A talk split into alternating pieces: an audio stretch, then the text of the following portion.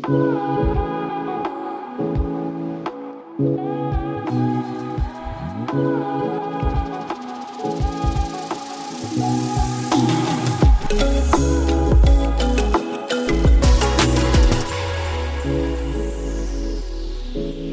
to this episode of Her Vision Podcast. Today we have guest Reggie Ford.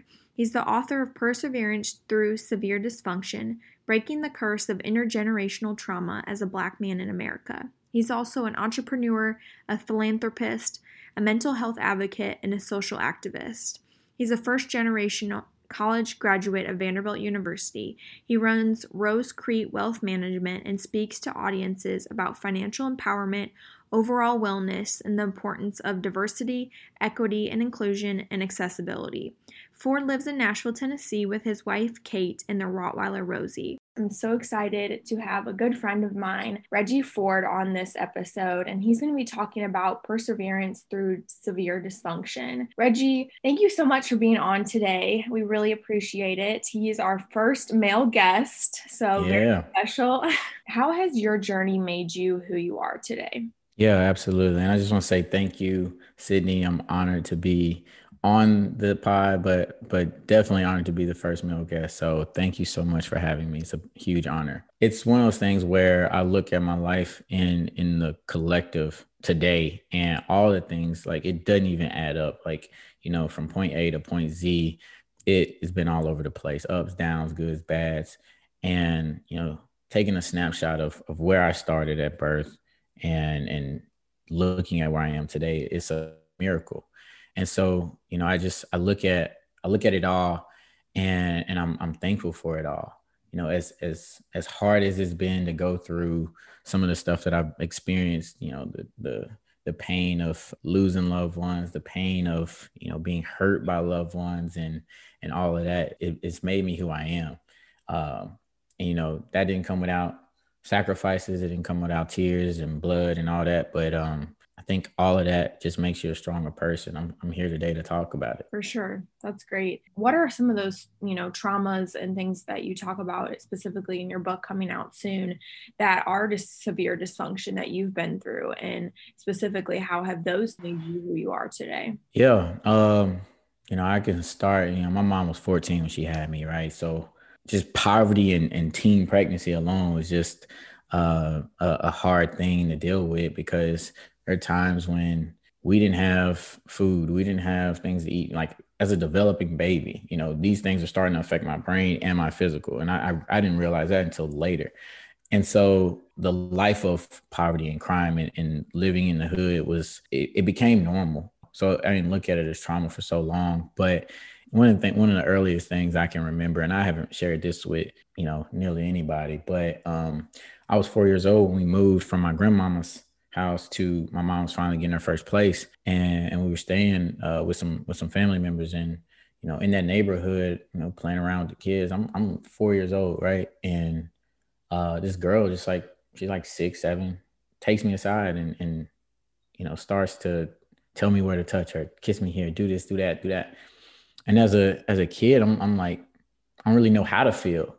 But as life went on, I started telling that story from a sense of pride, because of the way our society is built to make that seem like a cool thing. But no, I was fucking 4 years old, and her, I mean, she was 6 or 7, like, what was going on in her world to where she felt that was normal and, or that was okay. So I just, you know, that was one that, when I look at my relationship with women and how it's been since then, you know, I look at that as like, damn, that had a huge impact on me, and something that I had glorified for so long, but really just trash, honestly, for me, and really just shaped the way that I thought about sexuality and sex and all that, just in a whole different way. You know, going through that, like, my dad spent tons of time in prison throughout my childhood. Nearly, you know, I didn't see my dad much at all. As much as I loved my dad, like, I was like, he's the best person in the world. I, you know, put him on this pedestal, but I also carry so much hate and resentment toward him. And like, how could you, you know, you ain't here to raise me, my brothers, and none of that. Like, what? Who are you? Like, you ain't ever a real man. But at the same time, you know, loving this dude. You know, that came out in and just so much aggression. I was short-tempered. I was really short-tempered, and it would be, I could be the happiest person in one moment and then blow up the next. Something would trigger me. No, I didn't know what it was, but it was like, okay, that triggered my trust issues. That triggered this and that. And that reminded me of that time. And so, you know, I was blowing up on people. I was an angry kid, angry young man, honestly. But yeah, like, you know, growing up without a dad is tough. And a lot of people have to experience that. And I wish that, you know, that just wasn't the case. Things that I look back now that I didn't even feel were traumatizing, that certainly were. I was hurt through all of that. You know, as a kid, you're like, all right, in order to get the education, in order to play for this cool football team, in order to do all this stuff, I got to endure this stuff. You know, the trauma from my past still haunts me. You know, the relationships that I've had with my family members, and people that I love, they're still there. My mom and my dad, you know, being relationships that I cherish dearly, but they are no longer there as of right now. Mm-hmm. And I haven't spoken to either of them in probably 2 years, mainly due to I think unreasonable expectations of me. And I've extended grace as well, because I probably had some unreasonable expectations, because I don't know everything that they've been through. Right. Mm-hmm. And, but, you know, hurtful shit, real hurtful stuff that, you know, being told that you wish you had aborted me and things like that from my mom, and the most deceptive and manipulative behaviors from my dad, which, you know, I've seen that same behavior toward other people, but it was never directed at me. And, you know, it is one of the hardest things that I deal with, continue to deal with. It never stops. You just evolve, and you got to learn how to work through it. Knowing you, it's amazing to see just the man you are today. I didn't know you then, but seeing all the things that you've accomplished, and how strong and genuine you are and kind. And how was that path to Vanderbilt? And then what did you learn from, you know, accomplishing some of these amazing goals that you've set and then continue to do? You know, one big thing for me is I want to stay home. I want to be close to my siblings, who are much younger than me. And but yeah, like the trend, like all of that, I think it just helped, it set me up for success and recognize and being able to persevere through the failure that you may get. You know, college was the first time that I received a what I would consider a bad grade. I'm like, wait a minute, you know, but It wasn't like the end of the world. You know, I seen some of my classmates get a B and freak the hell out. And it's just like, man, like life goes on, you know? Right. So I think, you know, the stuff that I went through definitely helped me just like, you know, look at things in a different light and never dwell on the negatives, because, you know, I'm sitting here in a classroom with, you know, this is the easy life right here. I ain't ducking no bullets. I ain't doing, like, you know, this is the easy life. Going to business school, working in corporate America and all that, like, it was great. You know, I was hitting all these milestones, and I was always numb to the accomplishments. I can see how you help people a lot. You're very compassionate. And I think that's something that's clearly very important to your career in every area of your life. Absolutely. Like, I think sometimes people don't really know what intentions you have, because not everybody is that way. Mm-hmm. Right. And so like when I look at people, when I look at, you know, younger folks coming up or just people who are being marginalized, whatever it may be, it's like, I want to fight for you, and I want to help you, and I want to give you opportunities that you may not get otherwise.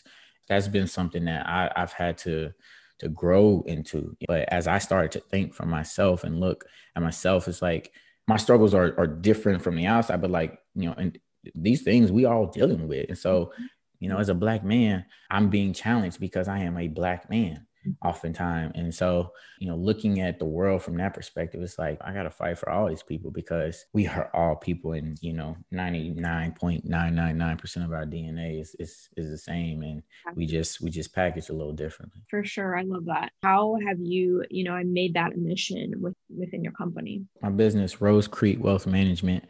The name derives from, you know, the metaphor of the rose that grows out of a crack in the concrete, and to see that story, to see the rose grow is a perceived impossibility. You know, it doesn't have good light, doesn't have good soil, doesn't have, you know, proper water and all that, but it perseveres. It comes through, it comes out of that adversity and shines and is beautiful. And so, you know, I think that's a testament to my story.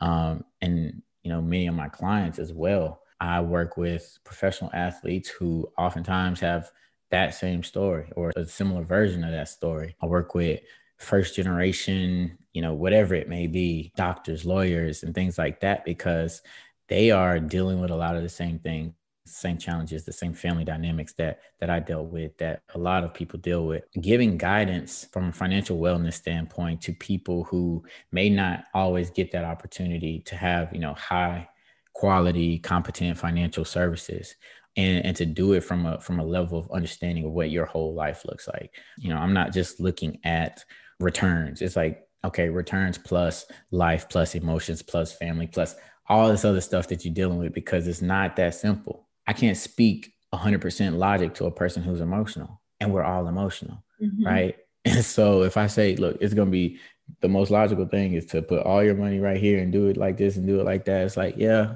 it makes sense on paper, but I'm dealing with this other stuff. Mm-hmm. And so, yeah, like definitely taking an approach of catering to the whole person, but with a strong emphasis on educating. Because I think one of the greatest disservices we do in our education system and in our world is leave people in the blind about financial concepts and financial knowledge. Definitely. It's something that we definitely all need. I feel like I'm an educator in helping bridge that gap that our education system didn't help us with. But how have you not let your trauma define who you are? I know we talked about therapy before. Yeah, for sure. Like some of the tools, like if we're going all the way back, like, cause like even when I was entrenched in the trauma and everything, like I was still grinding, I was still persevering through it. So like, you know, one thing that I did was just internalize everything. And I used the bullshit to create this fire in me. So anytime somebody said I can't, anytime somebody pissed me off, anytime, you know, all right, bet, I'm finna go get it. I'm finna go do it. And that was keeping me going.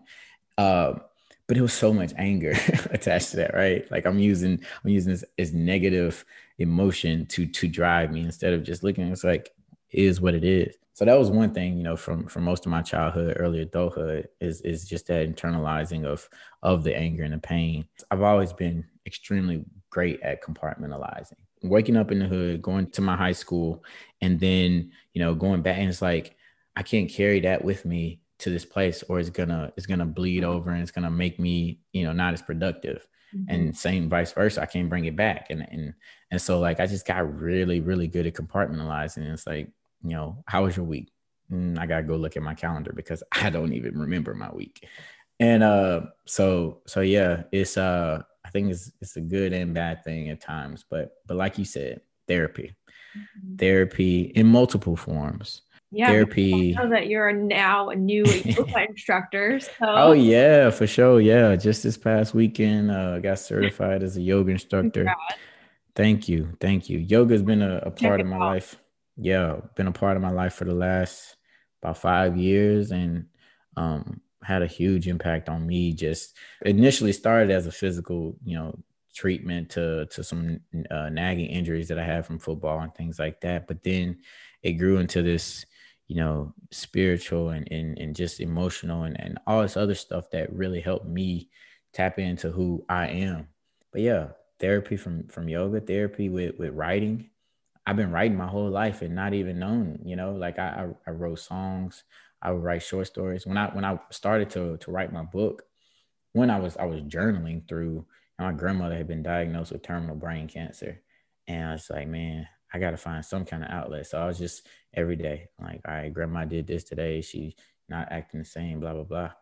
And I copied and pasted, you know, all the journals after she had passed away, maybe 6 months later. And it was like 60 pages worth of stuff. And so much happened, like literally, like this was the falling out between me and, you know, my parents and things like that. And it was like all just happening all at the same time. I was, you know, just starting the business not too far in, and all of my emotions and everything that I couldn't say out loud or couldn't portray to the world, it was all in there. It's crazy because I went back and looked through like some old Google Docs and Google Drives, things like that. And I had these like short stories from periods of my life. I was like, I was going to be great in the book, you know? So I just started like putting all this stuff in there and just started building around it. And, you know, so writing, and I write music too. And I still do it to this day. I share it with, you know, few people, but it's more for me than anything. I avoided therapy for a long time, and I wish I hadn't. You know, I didn't start therapy until after my grandmother died. I was about 27 years old, and it was definitely needed long before that. And once I started, it was like weights lifted off my shoulder. Mm-hmm. It's something different about having a professional who is trained at asking the right questions, at recognizing your responses and knowing how to probe deeper. Like it's something powerful about that. Exactly. No, it's so true. And first of all, I have to say, I wonder what's up with Vandy football guys being super creative, because I got you writing songs. I mean, it's just awesome that you guys are so much more than an athlete and, you know, have been doing that your whole life to now see how it's coming out in the book. I'm sure is really neat. Yeah. Shout out. You mentioned way back when, Summer Juice, check that out. Yeah. I know he's going to be on here later on in the podcast. So dig that. Yes. How do we break the curse of intergenerational trauma? I know that this is, again, something you're going to address in your book, and it's a real issue. And, you know, if you want to talk about it in general or specifically to the Black communities and people of color. I was entrenched in the trauma. I was entrenched in the pain. And so I didn't even have the awareness to be able to see it. Luckily for me, I was exposed to different worlds and different opportunities. So I was an outsider looking in a lot of times on the trauma and looking like, oh, dang. That's what I'm going through. That's what my life is like. And so, but like, you know, a lot of people don't have that opportunity. But if through the way that I love how so many celebrities now are being open and vocal about their struggles with mental health and things like that, but building awareness and recognizing, you know, my book is broken up into kind of three big sections. The first is normalization. And that's me as a child, young child, just like entrenched in everything. The second is realization. You know, I got out and I was able to see like, okay, the behaviors and the mental health and the reactions that I thought were normal, they actually weren't, you know, that this all these things are abnormal. And then finally, like the liberation and the freedom part of it all is finding that peace. But I think the real work is done in that realization up to liberation part, where I've been introduced to adverse childhood experiences. The study on ACEs is what they're called. And I had never thought about this stuff. I ain't sitting here making a checklist of all the traumatizing things that I've been through, but I did it. And I had 9 out of 10 ACEs, you know, and well, initially I thought I had 9. It affects your health. I initially thought I had 9, but the 10th one was the sexual trauma, because I had always glorified that experience and other experiences as I was, you know, 10, 11, 12 years old with women and girls that are a lot older than me and things like that I didn't know what I was doing. Like, you know, I was like, wow, I checked that box too. And I hadn't formed it. I hadn't put it in the sense of trauma. Just knowing that and realizing that now I can start to make changes in my life. Changes in my behavior, in my health, and in the way that I eat, and the way that I work out and things like that, just because I think the realization of it is crucial. And then it's imperative that we change the narrative. We go through stuff that we often try to say that because of that, that's how I'm going to be. And it just defined, like, I'm traumatized, so I'm going to be an angry person. I'm going to do this. I'm going to do that. It's like, nah, you can change that narrative. You can rewrite your story. You can rewrite it. Absolutely. And you know, one crazy thing is I read this book of meditations every day. It's called Journey to the Heart by Melody Beattie. And today, like literally today, the post was on, or the meditation was on how you have the power to redefine your world. It's like, you got the choice to do all these things. And so I think with realization of what's going on, then it gives you the option to see those choices. When we look at how racism plays a role in mental health, how now we know this stuff, you know, there are documentaries, there are books, there are all this stuff. Now what are we going to do about it? you know, it can be really difficult, but I think when you do recognize it, you also are able to somewhat move forward from it. Absolutely. How can white people come along people of color and love and support them? I know that this is just a deep topic, but it's really important. Yeah, I mean, that's a question. That's a big question.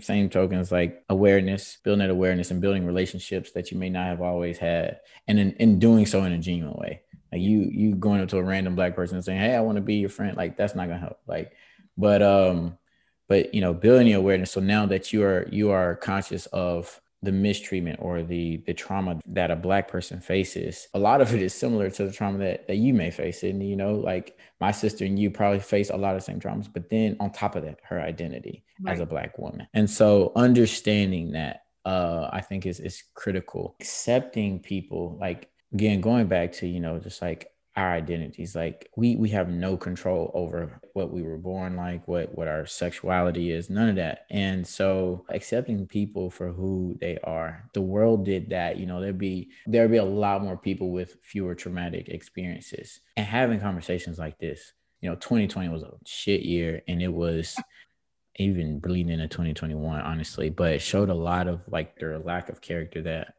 is within our country. Yes. But I think one thing that it did do was open up a conversation that needed to be had. I'm excited and hopeful that, you know, through these conversations, the next step is action.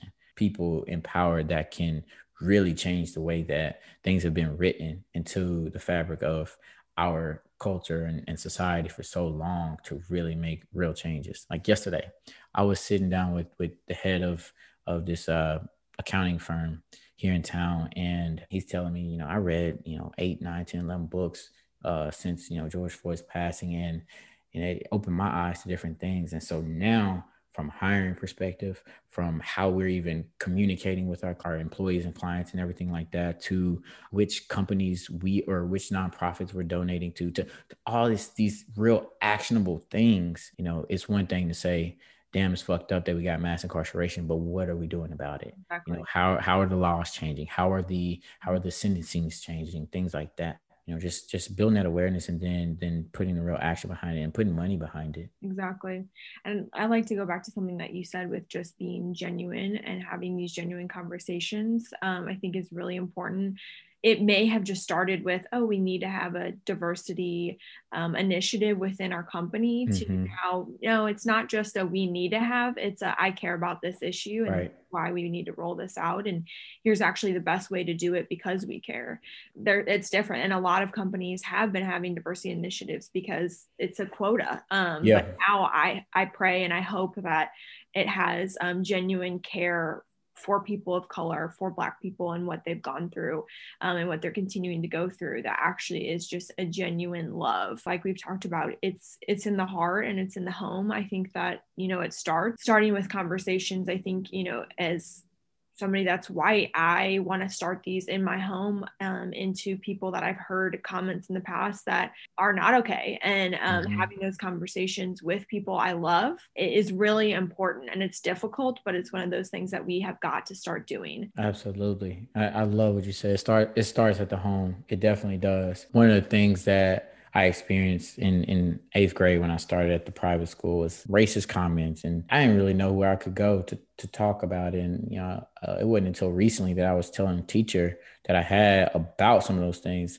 Her response was, well, they were young. They didn't know. It's like, I was old enough to know a lot of shit. That shouldn't be no excuse. And so if we using that as an excuse, then we need to be looking at the family and looking at like, what are you doing? How are you raising this kid? Yeah. And if you are raising this kid a certain way, then why are you into the school? Like, this is a great school to be in. Like we pride ourselves on this. We pride ourselves on that. Exactly. It really does. And I mean, for our listeners, I haven't shared too much, but you know, my family adopted my younger brother, and he's biracial. And I think growing up in a home with, you know, loving somebody who's not my skin color has really changed my perspective from a young age. I remember AJ was little and I saw racism towards him, and I was like, no, not okay, because I love this boy who, you know, we had since pretty much birth. And so seeing it through his eyes was really challenging for us, got us to care about things that in our white neighborhood, we really would not have. And for me, I picture everybody like the one I love and think, man, if somebody ever said that about him, I would fists up ready to go because I love him so much. So, you know, that has just been an experience I'd like to share because it's really changed my perspective and made me want to have more relationships that challenge me, because it takes me out of my privilege to really see what other people go through. Wow. Like, thank you for sharing that. And this is the Her Vision podcast. And I'll use that same kind of in a different aspect. Just like women, when I saw sexual abuse or saw, you know, just things, I'm like, fuck that. Cause that could have been my sister. That could have been my mama. That could have, even that was challenged for me. Like somebody challenged me on that. It was like, she's her own self as well. She doesn't have to be related to or belonging to someone in order to be loved, in order to be treated right. And I think the same thing is like, you were blessed and fortunate enough to have this little brother that really gave you perspective. But, you know, we can find perspective without having that relationship. And I think we ought to. You know, I can go through life and not have a white friend. I could go through life and not have a gay friend and still love white people and still love gay people and still love women and still, you know, old people, whatever it may be. Yeah. Just building that perspective is like, you know, that is a person with a soul like mine, with a heart like mine, with hopefully a future big and bright. And I gotta love them for that. Exactly. That's awesome, Reggie.